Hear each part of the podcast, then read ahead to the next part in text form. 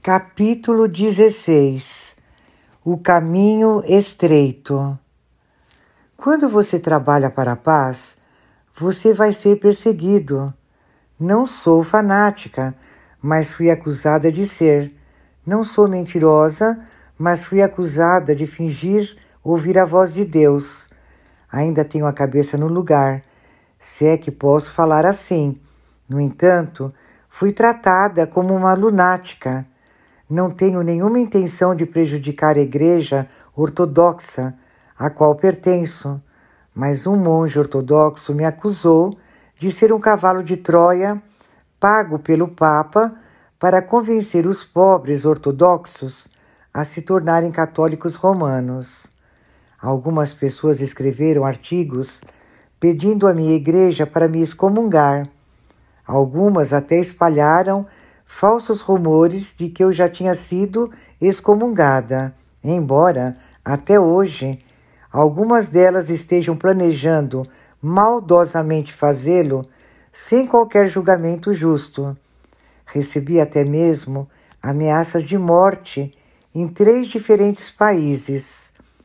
O Senhor nos lembra que o caminho que conduz à vida eterna é estreito, cheio de provações. Um dia eu me sentia realmente cansada e exausta por todas as provações que pareciam se acumular em mim. Então, sabendo que Jesus tem poder infinito em Suas mãos e que Ele é capaz de resolver as coisas e suavizar o meu caminho, fui me queixar com Ele, como tantas pessoas fazem. Ele respondeu: Não há graça sem sofrimento. Ah, o que eu não farei aos que estão mais perto de mim, aos meus amigos mais queridos? Então eu disse: Então permita-me citar as palavras de Santa Teresa de Ávila e dizer-lhe: Não é de admirar que você tenha tão poucos amigos. Sem se perturbar, Jesus respondeu: Todos os homens são fracos. No entanto, vou responder ao seu comentário e dizer-lhe: se a sua alma apenas soubesse o que estou oferecendo e fazendo por você, seria você que iria me pedir mais provações, sofrimentos, cruzes e tudo mais. Eu disciplino aqueles que amo, por isso não se oponha ao que parece bom para mim. E, em outra ocasião, ele acrescentou: Eu, Senhor, estou lhe mostrando os passos que dei para minha paixão. Já que você está me servindo, você deve me seguir. O que você quer que eu diga? Siga-me, mas não nas minhas pegadas? Isso não pode ser. Quem me serve seguirá minhas pegadas ensanguentadas. No dia 1 de maio de 1992, Deus me revelou a razão pela qual eu nasci com minhas pálpebras grudadas por três dias.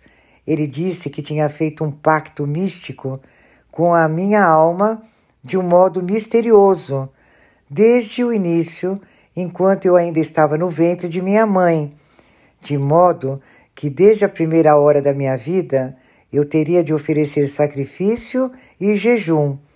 Esta privação foi o modo que Deus mesmo escolheu e que foi a abstinência de ver a luz do dia no nascimento.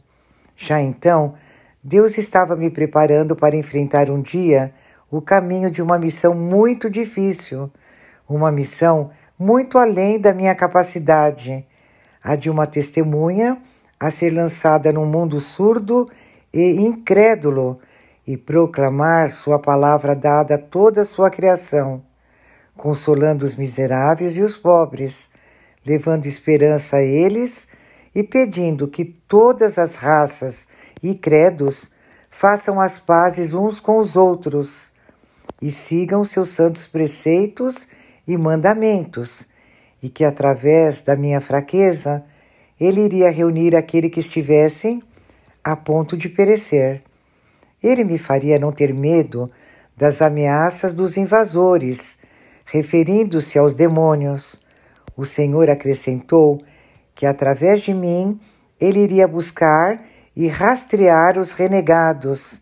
Então, que em mim, através de meus sacrifícios, orações e sofrimentos, ele faria a igreja se reconciliar e se unir na diversidade. Deus, com autoridade, disse que uma vez queria se apoderar já dos planos de seu inimigo, ele tinha que levar minha alma a aceitá-lo e me fortalecer desde o início. Mas aqui estão suas próprias palavras. Eu, Yahvé, seu Pai eterno, amei você com um amor eterno desde aquele dia em que criei você e a segurei em minhas mãos. Ah, jamais esquecerei aquele dia, como você era pequenina. Eu disse: Vou expulsar o invasor de muitas almas através desta pequena e delicada menina. Você e eu, então, fizemos um pacto juntos de que você iria trabalhar pela paz, proclamando meu amor, fazendo-o ressoar até os confins da terra, e que através de sua fraqueza eu iria reunir os que estariam a ponto de perecer. Eu faria você não ter medo de ameaças e de invasores, e através de você eu iria buscar e rastrear os renegados. Então, em você, eu levaria sua geração a se reconciliar e se unir. Uma vez que eu já estava para me apoderar dos planos do meu inimigo, eu tinha que levar sua alma a estar de acordo comigo e fortalecê-la desde o início. Eu disse: santifique-se desde já e jejue a partir do seu nascimento. Isto é o que eu desejo. Não lhe darei a luz no seu nascimento. Por três dias e três noites você permanecerá no escuro. É assim que você irá jejuar. De nossos sacrifícios e provações, o Senhor tira grande proveito para nós mesmos, para os outros e para a igreja. As mensagens continuaram assim a se difundir pelo mundo todo, obtendo sua vitória. Muitas almas foram transformadas em novos apóstolos para participarem da corrida nesta batalha espiritual. Estes apóstolos obtiveram imensas bênçãos e favores extraordinários de Deus. Passaram a ser parte de um plano divino para alcançar todos, até mesmo os piores pecadores, com paz, amor e santidade, para que a igreja possa ser revitalizada e tenha o poder de superar o mal que a ataca. O Senhor ordenou: Sirva minha casa para que ela recupere seu vigor, lembrando-lhe que a minha presença ilumina qualquer escuridão. Sirva minha casa e fale meu nome, para que eu, em meu amor transcendental, possa continuar a derramar minhas bênçãos sobre esta geração. Devemos aprender que o amor sacrificial é importante aos olhos de Deus. A fidelidade ao Espírito de Deus requer que abramos mão de nossa própria vontade, morrendo para nós mesmos e pondo Deus em primeiro lugar em nossa vida. Deus é um sinal de mais em nossas vidas, não um sinal de menos. Tive que aprender por mim mesmo esta lição. Tive que seguir as ordens de Deus, confiando nele e confiando que ele iria prover todos os recursos necessários de sua sabedoria, seu apoio e a ternura de seu amor. Unidade é a minha missão mas para realizar a vontade de Deus, a maior das igrejas, a Igreja Católica Romana, teria que desempenhar um papel central. O repentino surgimento de uma revelação vinda de Deus geralmente perturba as pessoas. Meu trabalho esteve sob o radar do Vaticano por muitos anos. Eles emitiram uma notificação pondo em questão as mensagens. No entanto, eu é que tinha que me comunicar diretamente com eles. eles não me consultaram nem estudaram a fundo o meu caso, uma vez que seu direito canônico determina o que deve ser feito em situações como a minha. Cristo mesmo havia dado a seus discípulos orientação sobre como discernir um profeta verdadeiro de um falso. Ele disse que um verdadeiro profeta, como uma boa árvore, dará bons frutos, querendo dizer que as mensagens e a missão do profeta terão um efeito positivo na vida espiritual das pessoas, levando-as para mais perto de Deus. São necessários anos ou mesmo décadas para se verem quais serão os frutos de longo prazo da missão de uma pessoa, mas ao final torna-se claro se a missão está produzindo frutos bons ou maus. É por isso que a igreja muitas vezes leva anos de investigação antes de julgar acontecimentos místicos como o meu. O tempo está correndo e estamos ficando atrasados. Eu disse a um dos meus amigos padres: e se o mundo não acordar de sua letargia e não se arrepender, todo o mal que vem da terra, mais cedo ou mais tarde, cairá sobre nós. Muito poucos ouvem. O Senhor quer o seu corpo místico unido. Ele continua dizendo aos seus pastores que ele não quer que eles sejam como administradores governando sua igreja, mas como pastores que cuidam de seu rebanho. Mas eles não escutam. E agora esta notificação.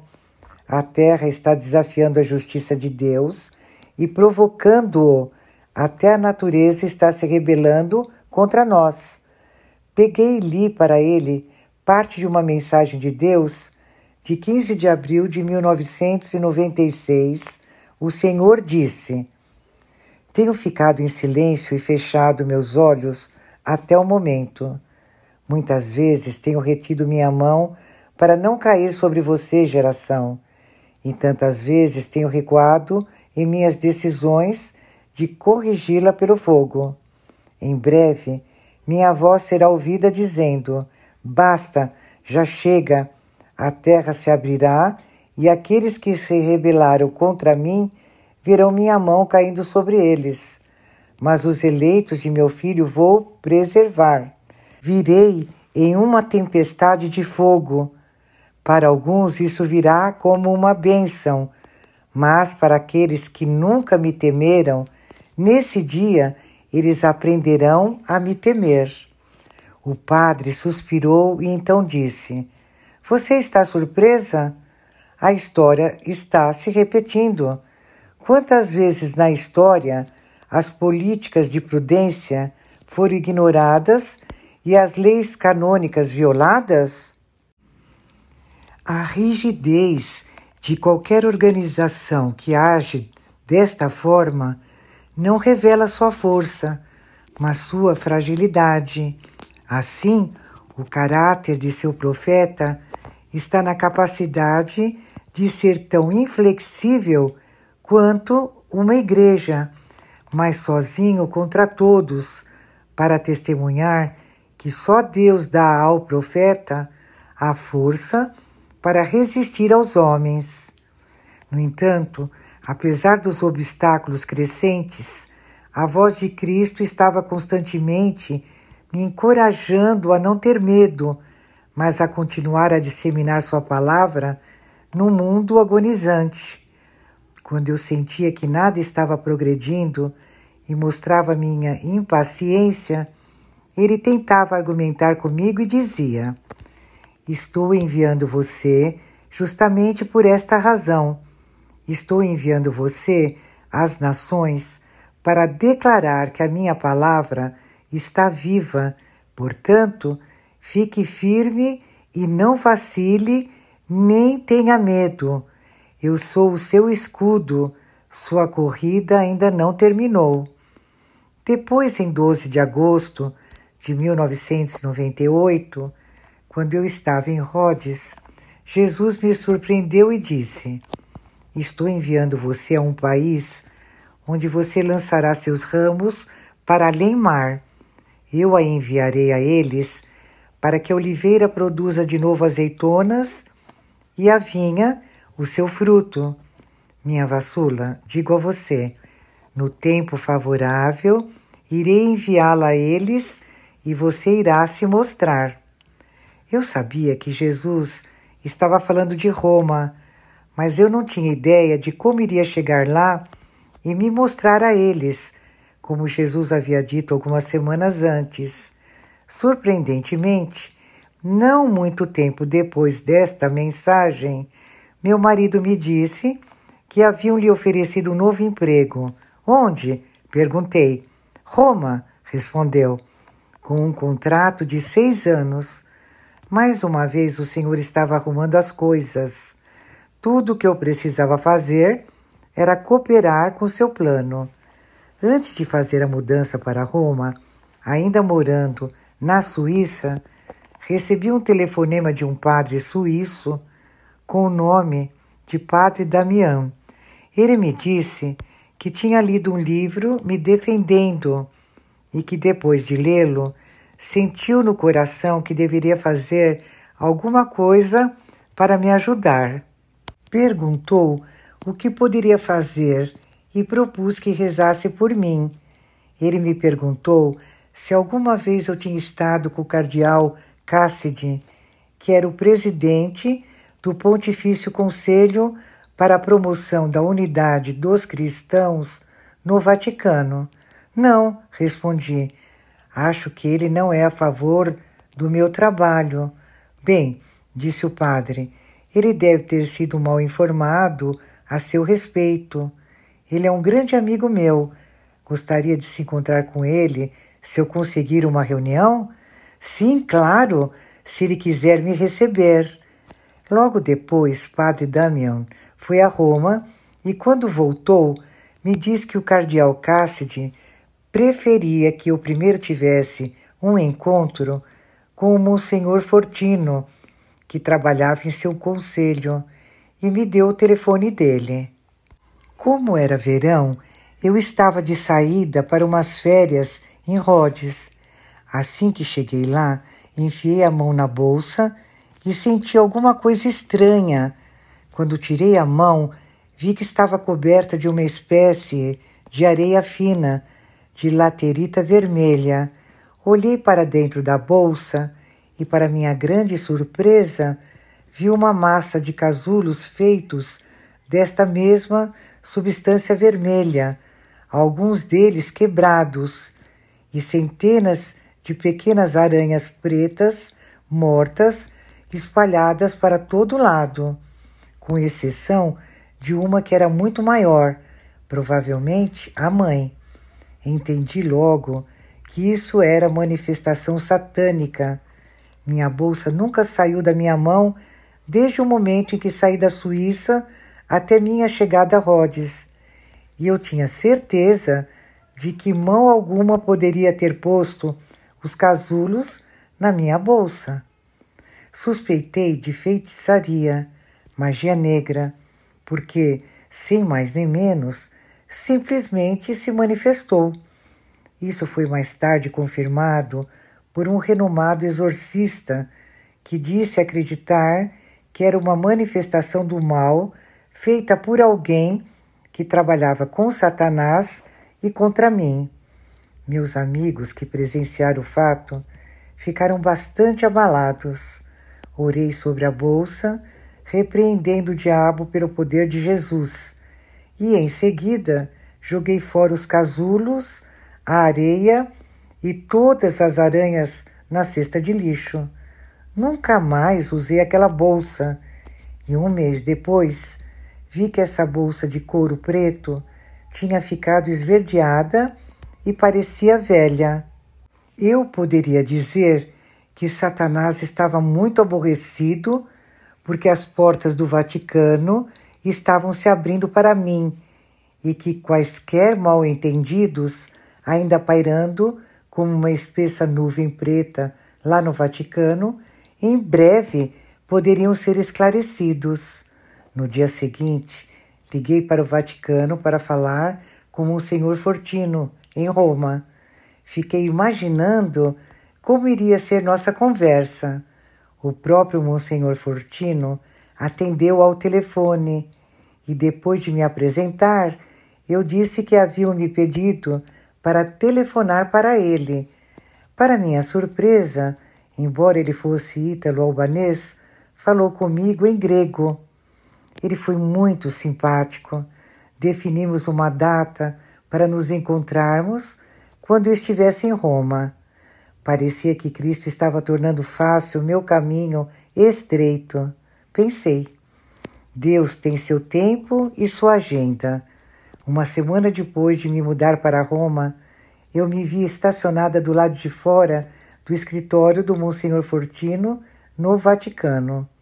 Seu escritório ficava em um edifício muito antigo, típico da arquitetura do Vaticano, e ficava a poucos metros da grande Basílica de São Pedro. Fui até o porteiro e lhe dei os detalhes da minha reunião. Ele me levou a um elevador antiquado de madeira que rangeu na subida até o segundo andar, onde toquei a campainha na suíte do secretariado para a unidade dos cristãos. Outro porteiro atendeu a campainha e me convidou a esperar em uma pequena sala de estar. Quase imediatamente, Monsenhor Fortino veio, me cumprimentando com um sorriso bastante caloroso. Ele era baixo e corpulento. Pediu-me para segui-lo e, na caminhada, me deu uma breve história de cada ícone pelo qual passávamos em nosso caminho para a sala oficial de reunião. Finalmente, Entramos no salão e sentamos-nos numa enorme mesa oblonga usada para assuntos oficiais do Vaticano. Monsenhor Fortino era conhecido por ser um homem muito humilde e bom, acessível e amigável. Ele era o tipo de pessoa que imediatamente faz você se sentir à vontade. Suas primeiras palavras ditas com humor foram: Seu nome tem feito muito barulho aqui no Vaticano. Respondi: Que bom, finalmente. Posso ter parecido impertinente, mas eu não pude deixar de me sentir feliz, porque este é o lugar aonde o Senhor queria que eu fosse, e de alguma forma, através da sua graça, acabou acontecendo. Eu poderia agora dizer aos do Vaticano a verdade e esclarecer sobre o que são as mensagens e dizer-lhes o que o Senhor estava pedindo. Assim se cumpriram as palavras de Jesus para mim, que eu seria enviado à cidade eterna e ele me levaria àqueles que estavam pondo em dúvida a minha missão. Tivemos um diálogo interessante e pude ver que Monsenhor Fortino estava aberto às mensagens. Para minha surpresa, ele tinha até mesmo lido algumas delas.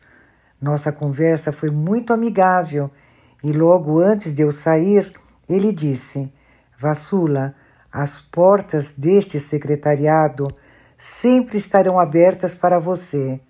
Você pode vir a qualquer momento que quiser falar comigo. Quero tornar sua vida mais fácil. Senti que ele estava plenamente consciente de todas as perseguições que estavam acontecendo contra mim. Com este convite, eu costumava aparecer com frequência no secretariado para a unidade dos cristãos, informando Monsenhor Fortino dos últimos acontecimentos da minha missão. Um dia ele finalmente marcou um encontro com o cardeal Cassidy, o chefe daquele secretariado. No dia em que fui ao seu encontro, toquei a campainha no secretariado para a unidade dos cristãos e Monsenhor Fortino veio me receber. Desculpando-se, disse: Sinto muito, mas o cardeal Cassidy tinha hora marcada com seu médico, mas entre ele voltará logo. Ele me levou a uma pequena sala de estar.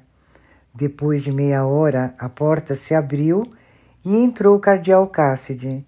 Cumprimentei-o e notei que ele evitou olhar-me nos olhos. Comecei a me apresentar mais detalhadamente, mas ele me interrompeu abruptamente e disse: Vá direto aos fatos, não tenho tempo. Respondi: Eu queria vê-lo porque estou lidando com o seu povo, referindo-me aos católicos. Eu disse estas palavras para fazê-lo olhar para mim, e ele olhou. E continuei: É uma satisfação poder lhe contar tudo sobre o meu chamado. E contei-lhe a respeito da minha missão. Enfatizei as peregrinações ecumênicas e como todos os clérigos de diferentes denominações da Igreja estavam pedindo perdão uns aos outros e como estavam se reunindo para orar juntos em torno de um mesmo altar. De repente, ele ficou irritado e disse: Com este tipo de atuação, você está prejudicando nosso progresso pela unidade. Fiquei chocada. Levantando minha voz, disse: qual é o seu objetivo para a unidade? Não é o de reconciliação e partilha em torno de um mesmo altar? Sim, mas não ainda, não assim de repente, respondeu. Mas eu insisti: a unidade é fácil quando há amor. Ele se levantou e disse: Tenho que ir agora. Me mantive calmo e disse: Da próxima vez que o senhor tiver um diálogo para a unidade em seu secretariado, gostaria de estar lá também. É óbvio que isto era improvável de acontecer, e eu sabia disso. Ele respondeu: Trate com o Monsenhor Fortino. Ele é um bom advogado para você. E em seguida saiu da sala. Fui para casa e escrevi-lhe uma carta na qual acrescentei um parágrafo das mensagens citando o pedido de Cristo pela unidade na igreja. Eu disse ao cardeal que havia ficado muito decepcionada com a maneira como ele me recebeu. Nesse meio tempo, Monsenhor Fortino estava morrendo de vontade de saber o que havia acontecido e me telefonou. Quando contei sobre a reunião, ele ficou bastante desapontado e disse: É óbvio que ele foi influenciado pelos relatos negativos. Não se preocupe, vou falar com ele. Uma semana depois, Monsenhor Fortino me ligou de volta e disse: Vassula, tudo está esclarecido agora. O cardeal Cassidy está esperando para vê-la a qualquer momento. Pouco tempo depois, um arquimandrita ortodoxo grego foi me visitar em Roma e queria conhecer o cardeal Cassidy. Liguei para o secretariado, para a unidade e me programei para levá-lo lá. Quando vi o cardeal desta vez, ele estava absolutamente amável. Não tenho palavra melhor para me expressar. Ele parecia ter uma nova opinião a meu respeito desta vez. Ele me convidou para participar da reunião com eles mas recusei, dizendo que esta não era uma reunião para mim, e fui esperar em outra sala. Mais tarde, eles tiraram uma foto e eu, propositadamente, fiquei fora da foto para que o cardeal não pensasse que eu queria usar uma foto com ele para me promover. Quando saímos, estávamos todos satisfeitos. Eu estava feliz de ter este novo relacionamento com o cardeal Cassidy.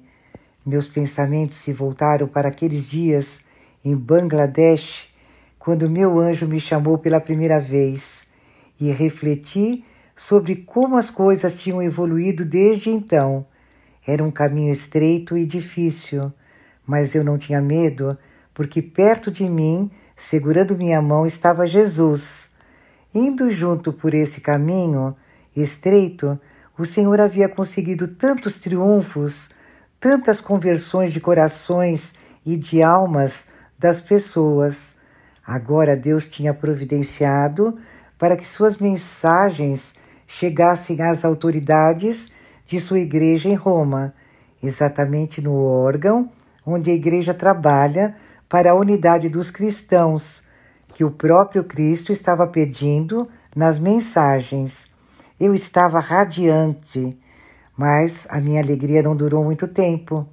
A cada passo de progresso na minha missão, novas provações me assaltavam. Mal foram feitas estas conexões com o Vaticano, logo começaram a se manifestar todos os tipos de problemas pessoais.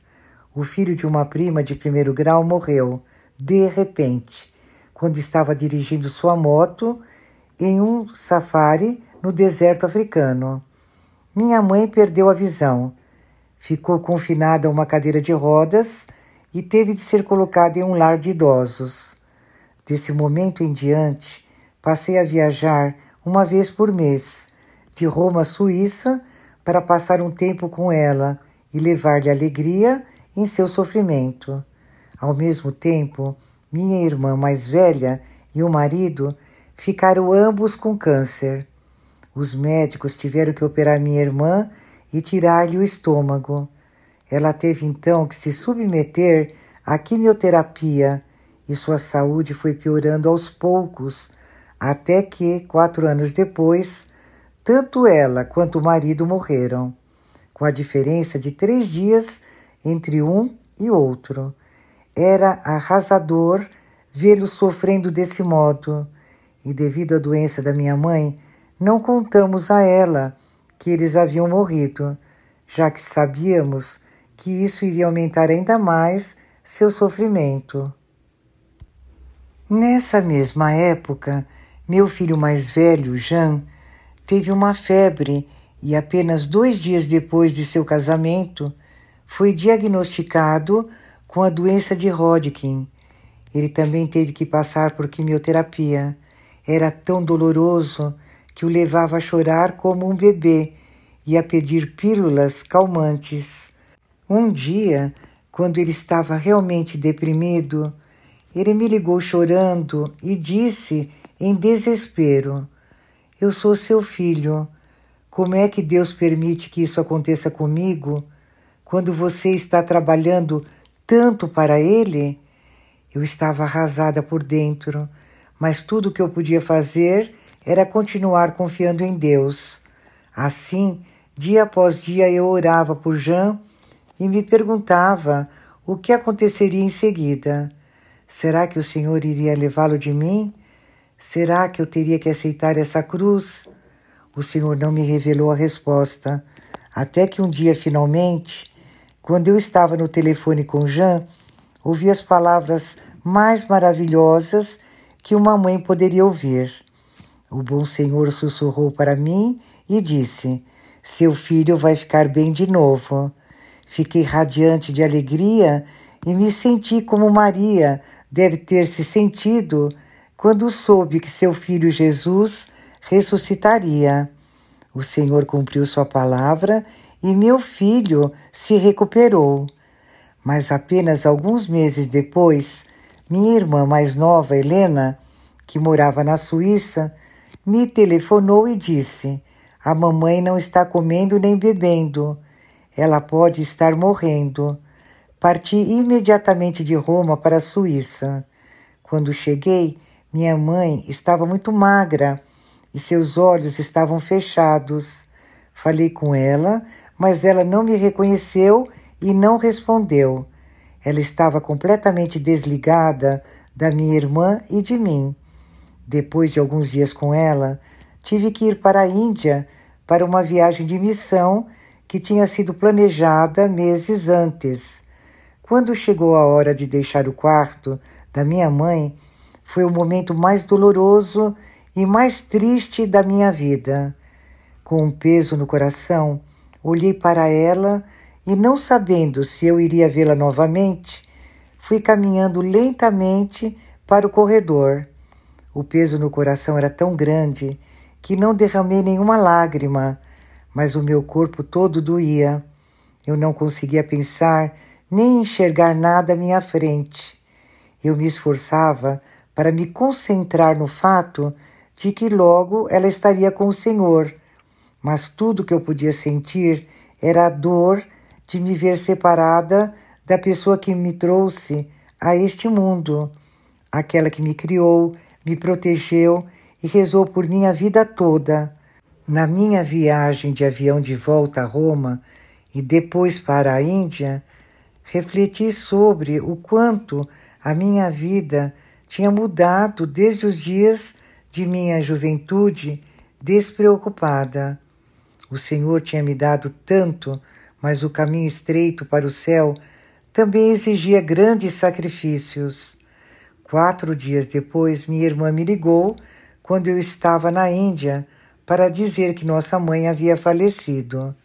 Então, apenas um ano depois da morte de minha mãe, meu irmão morreu de repente. Comecei a me perguntar se alguém na minha família continuaria vivo. O sacerdote ortodoxo grego que presidiu ao funeral de meu irmão expressou a mesma preocupação ao murmurar: Já chega. Quando é que tudo isso vai parar? Associei todos esses infortúnios à feitiçaria dos casulos e das aranhas mortas. Estes satanistas que visaram minha família e a mim estavam usando poderes de Satanás e quase levaram embora meu filho mais velho. Nosso Senhor, no entanto, não permitiu que o diabo fosse tão longe. Foi extremamente difícil perder meu irmão, minha mãe, minha irmã, meu cunhado e minha prima e ver meu próprio filho quase morrer.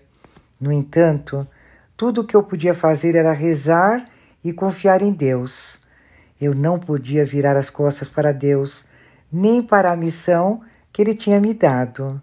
Eu tinha que acreditar que Ele estava no controle e Ele sabia o que era melhor para todos nós. Esta é a escolha que todos temos quando nos deparamos com nossas cruzes na vida. Nós podemos rejeitá-las e amaldiçoar a Deus, ou podemos aceitá-las e louvar a Deus. A nossa resposta não pode mudar as cruzes. Aprendi sobre o valor da cruz com as próprias palavras de Jesus. Às vezes, ele nos dá a sua cruz para nos santificar e nos levar à oração e nos conduzir a uma união mais íntima com Ele. Seja qual for a nossa cruz, as razões de Deus são sempre boas. Juntamente com todas essas provações da família, as provações vindas de fora também aumentaram. Aqueles que se opunham à minha missão ficaram furiosos porque agora eu tinha acesso ao secretariado para a unidade no Vaticano e poderia ir lá a qualquer momento. Então eles aumentaram suas calúnias e ataques contra mim, até mesmo entrando em contato com o Vaticano para persuadi-los a se voltarem contra mim. Isso me causou um grande sofrimento. Eu não conseguia entender por que as pessoas que dizem que trabalham para a unidade se oporiam àquelas que de fato reúnem as igrejas, rezam e trabalham para uma unidade na diversidade. Por que elas carregam essa maldade no coração? Não conseguem ver a mão de Deus agindo? Perguntei a meu marido: O que mais estas pessoas vão dizer? De novo me lembrei das palavras do pai, quando ele disse que eles iriam me perseguir como caça, estipulando um alto preço em recompensa para aquele que irá me destruir.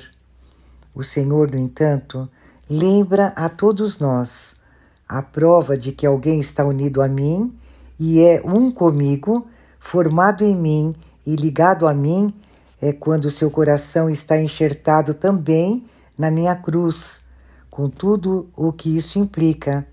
Quem estiver convencido de que pertence a mim deve entender que também pertence à minha cruz. Apesar das vozes que chegavam ao Vaticano fazendo oposição a mim, o cardeal Joseph Ratzinger que era no Vaticano o prefeito da Congregação para a Doutrina da Fé e mais tarde se tornaria o Papa Bento XVI em 2005, decidiu iniciar um diálogo comigo. Ele me pediu que escrevesse minhas respostas as cinco perguntas, de modo a esclarecer a respeito das questões levantadas na notificação original do Vaticano, que havia manifestado preocupação com o meu trabalho. Minha esperança era que, fornecendo estas respostas, o Vaticano pudesse modificar a sua notificação ou anulá-la completamente. Depois de responder às cinco perguntas do cardeal, soube que ele ficou satisfeito. Quando perguntado sobre a investigação, fui informada de que a sua resposta foi tudo é positivo, que significa tudo é positivo. Com esta boa notícia, solicitei uma audiência privada com o cardeal Ratzinger, que já tinha dito que ele só iria ter um encontro comigo quando as questões levantadas na notificação fossem respondidas satisfatoriamente. Como isso agora tinha sido alcançado, foi-me concedida uma audiência com ele no dia 22 de novembro de 2004. Quando cheguei, ele me levou a uma sala de estar muito importante e me disse em francês: Finalement, ou seja, finalmente. Isso significou muito para mim e louvei ao Senhor pensando: tudo o que está acontecendo mostra o poder e a autoridade de Jesus Cristo. Eu nunca teria imaginado que um dia Deus me conduziria ao coração do Vaticano e que eu iria falar com o futuro Papa sobre questões relativas à Igreja. Quando o cardeal Ratzinger e eu conversamos, sua simplicidade e humildade me impressionaram. Por duas vezes no decorrer de nosso encontro, ele disse: A igreja, por vezes, comete erros, mas nós pedimos a Deus para nos perdoar. Ofereci-lhe o livro A Verdadeira Vida em Deus, que continha as mensagens, e mostrei a ele que a nova edição do livro agora incluía as minhas respostas às cinco perguntas que ele me havia feito. Ele disse: Que bom! Todo mundo deve ler este diálogo para encontrar a verdade à luz dele. Como resultado desta reunião com o cardeal Ratzinger, muitos dos meus detratores foram silenciados e sumiram por um tempo. Nenhum deles admitiu seu erro. No entanto, nem se alegraram com este resultado positivo. Pelo contrário, alguém os ouviu dizer: isto é, a apostasia, querendo dizer que o Vaticano havia apostatado. Antes, as mesmas pessoas costumavam alardear em voz alta: Roma falou, e todo mundo tremia, considerando isso como se Deus tivesse falado. Agora, como não é de seu agrado, eles dizem: Roma apostatou. Entretanto, Muitos milhares de pessoas no mundo que acreditavam nas mensagens, inclusive muitos sacerdotes, estavam comemorando o discernimento e a mudança de atitude de Roma. Em apenas duas semanas, o período de trabalho do meu marido em Roma chegaria ao fim e seria o momento de ir embora. Antes de minha partida, no entanto, Monsenhor Fortino agendou um encontro para mim com o cardeal Casper, que havia substituído seu antigo chefe, o cardeal Cassidy.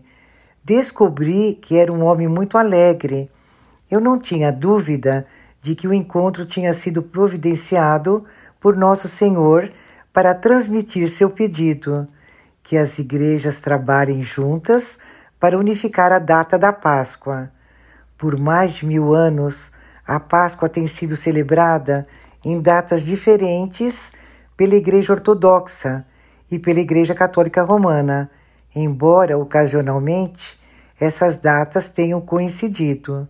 Jesus me disse muitas vezes que esta discrepância era sintomática da desunião da Igreja e estava enfraquecendo consideravelmente o poder da Igreja no mundo e expliquei esta mensagem ao cardeal Casper. Eu disse a ele que Jesus prometeu que se as igrejas estabelecessem uma data para a Páscoa, o Senhor faria o resto. Ele iria restaurar a unidade entre as igrejas de uma forma que nós nunca poderíamos fazer sozinhos, e isso traria paz ao mundo inteiro. O Senhor quer que vocês levem a Igreja Católica a se unir à Igreja Ortodoxa e que celebrem a Páscoa juntas. Eu disse ao cardeal. Uma vez que seu secretariado era responsável pela construção da unidade entre as igrejas, ele era a pessoa perfeita para ouvir esta mensagem. Ele se levantou e, admirando um ícone do Cristo ressuscitado que eu lhe havia trazido, sorriu e disse: Mas vocês têm a data errada. Eu olhei para ele e, em nome da minha igreja ortodoxa grega, disse: Mas vocês também. Ele permaneceu em silêncio e eu continuei dizendo: Veja, Eminência, mesmo assim, a data não importa tanto quanto comemorarmos esta festa juntos como deveríamos.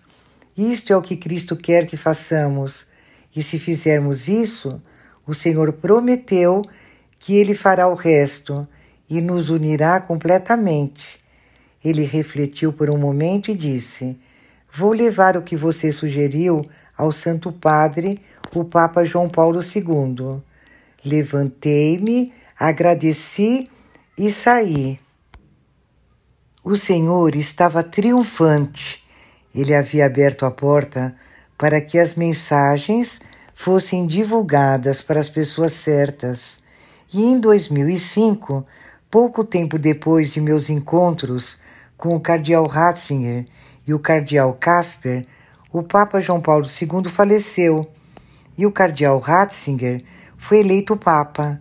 Parecia que tudo estava caminhando na direção certa, mas outras provações viriam à frente. Uma vez que o cardeal Ratzinger se tornar o Papa Bento XVI, o cardeal William Levada tornou-se o prefeito da Congregação para a Doutrina da Fé, CDF. A despeito das respostas que eu havia dado às cinco perguntas que agora já estavam impressas em meu livro, o cardeal Levada decidiu enviar uma carta a todos os bispos católicos do mundo em 2007, reiterando a notificação do Vaticano de 1995, que parecia contradizer o relacionamento positivo que eu havia estabelecido com a CDF. No momento em que este livro está sendo escrito, a situação com a Igreja Católica ainda está em andamento, assim como está com a minha própria Igreja Ortodoxa grega.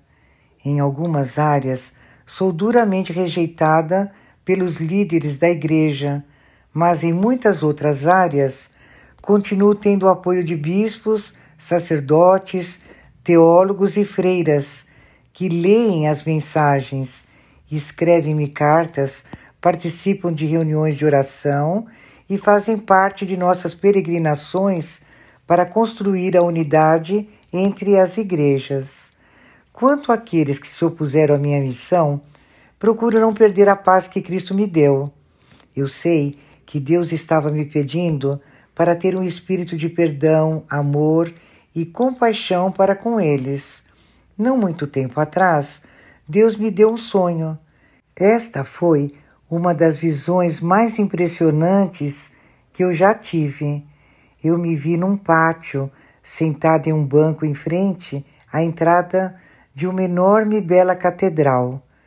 Parecia que eu estava vivendo lá, mas era também como se eu pertencesse àquele lugar e o guardasse, porque eu estava segurando umas chaves do portão da frente da catedral. Meu espírito estava em tal estado de absoluta paz mental e tranquilidade que nada mais me importava. Eu estava no mesmo estado de serenidade que sinto quando sou convidada a orar sobre as pessoas, abençoando-as com um crucifixo. Em tais momentos de oração, muitas vezes, sob o poder do Espírito Santo, tenho a experiência da levitação. Sinto como se alguém estivesse puxando meu corpo para cima e, ao mesmo tempo, meus pés também são levantados do chão. Eu estava desfrutando da serenidade que me envolvia enquanto Deus estava descansando em mim e eu nele. Todos os sofrimentos ou alegrias passados, todos os acontecimentos fortes ou turbulências que haviam ocorrido em minha vida pareciam já não valer mais nada, pareciam ter perdido a sua marca em mim. Protegida pela mente tranquila, eu me sentia invulnerável e livre do mundo. Eu estava investida de uma sensação de impassibilidade, uma sensação de não pertencer a ninguém ou a coisa alguma.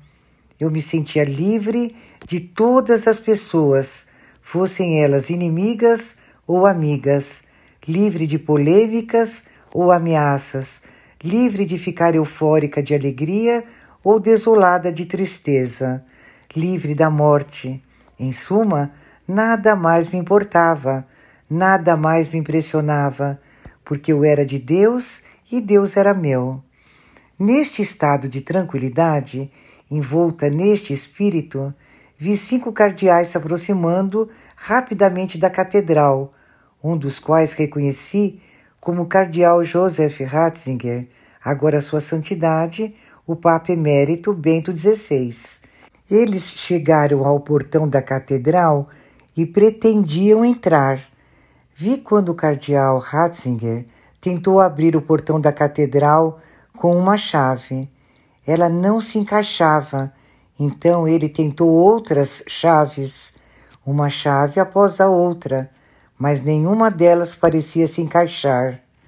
Todos os cinco cardeais estavam perplexos sem fazer nenhum barulho, levantei-me e caminhei lentamente até eles, sem olhar para eles, enquanto ao mesmo tempo eu podia sentir seus olhos sobre mim. Eu sabia que eles estavam se perguntando o que é que eu estava fazendo lá. Coloquei uma das chaves que eu tinha no buraco da fechadura sem dificuldade e abri o portão para eles. Desta visão, entendi que os líderes da igreja não estão ouvindo a mensagem de Cristo que pode levá-los à unidade. Está faltando restabelecer o amor mútuo e a humildade. Esta é a chave certa que irá torná-los capazes de ver a verdade numa luz totalmente diferente e conseguir a unidade. E ah, como o Senhor Jesus sabe das diferenças entre as igrejas. No entanto, ele quer que eles mudem seu modo de se aproximarem uns dos outros. Na visão, Cristo mostrou-lhes que todos eles devem se dobrar e usar a chave da humildade e do amor, nenhuma outra. Jesus diz: Jamais deixei de designar profetas colocando-os no caminho da verdade, para o meu plano salvífico. Eu os levo a cumprir os seus nobres votos, que lhes vieram aos lábios no momento do nosso divino e amoroso encontro. Hoje vocês os reconhecerão pelo zelo que têm pela minha casa, a minha casa que os reveste, um zelo que os devora. Eles não esconderão o seu rosto diante das dificuldades, mas suportarão em paz todas as provações, e os seus corações não serão despedaçados, mas santificados, nem romperão seus votos de fidelidade de compartilhar a minha cruz. Por isso, se acaso vocês notarem suas chagas e lhes perguntarem: quem lhes infligiu estas chagas? Todos eles responderão: Ofereci minhas costas em expiação por vocês. Estas chagas que vocês veem foram-me infligidas com selvageria na casa dos amigos de meu mestre. Foi porque lhes disse a verdade que me consideraram como um inimigo e me trataram como tal. Mas isso não importa e eu não presto atenção às minhas chagas, porque o que é importante para mim é conhecer a cruz, o instrumento da nossa redenção, a cruz do nosso Redentor. A obediência a Deus vem antes da obediência aos homens, dizem as Escrituras, e por isso obedeci e segui as instruções celestes que me foram dadas. Toda vez que essas vozes de oposição pareciam ter me vencido, Deus sempre me enviava vozes de pessoas me apoiando. Depois de longas viagens em missão ao redor do mundo, quase sempre eu voltava para casa exausta e esgotada. Nesses momentos, o amor da minha família era só o que eu precisava. Eu me lembro do meu filho Fabian chegando a mim dizendo: Você parece cansada, mamãe. Você está bem? Sim, estou bem, respondia. Não convencido, ele dizia: Olhe, por três dias a cozinha é comigo. Vou cozinhar e limpar tudo. Então, o que você gostaria de comer hoje? Frango e batatas no forno ou espaguete à bolonhesa? Eu escolhia um dos pratos e ele não me deixava entrar na cozinha, nem mesmo pegar minha xícara e levá-la para a cozinha. Ele tinha apenas 13 anos, mas também ele estava crescendo para se tornar um pequeno apóstolo.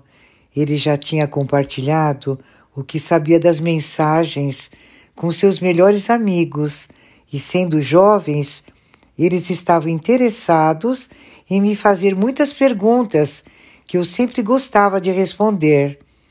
Nunca fique desanimada. Eu tentava recordar a mim mesma e as outras pessoas, porque no final do túnel haverá luz. Persevere, nunca perca a esperança e nunca largue a manga de nosso Redentor. Segure-se nele. Há sempre uma Páscoa depois da Sexta-feira Santa, para aqueles que creem. Sempre é a promessa de Deus a nós e Deus cumpre suas promessas. Convidei você para o meu banquete e, através de você, muitos outros. Meu pilar, apoiando minha cruz da unidade, irradia a luz do conhecimento da minha glória. Irradie nesta escuridão a luz da minha generosidade e não tenha medo. Derramei óleo ungido na sua boca para que você possa falar por mim. Seja minha cantora, sempre de bom ânimo. Cante para esta geração, viajando ao redor do mundo, contando com a minha graça quando você falar. Meu amor, seja sempre objetiva. Sim, repita todos os meus ensinamentos, mas em poucas palavras. Ponha joias que lhe dei em cada coração, que todos saibam que minhas conversas são a própria doçura. Eu estou com você. Só por meio de Deus podemos criar um mundo de paz. Jesus disse a todos: Vou lembrar a meus filhos que minha compaixão não fica indiferente, porque sou pai para eles. Farei seus corações cantarem para mim, e eles vão perceber que fora do meu santuário sua mesa fica vazia.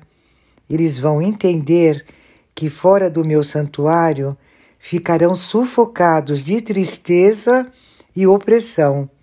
Fora dos meus braços estarão diante da destruição e da morte. Diga a eles que o príncipe da paz, este Deus cercado por querubins, pôs de lado sua coroa e suas vestes reais para patrulhar o mundo com os pés descalços e vestido de saco, para manifestar seu pesar. Assim como a tratei com carinho e guardei um lugar para você no meu sagrado coração, Assim tratarei o resto de meus filhos e vou completar a jornada deles com eles.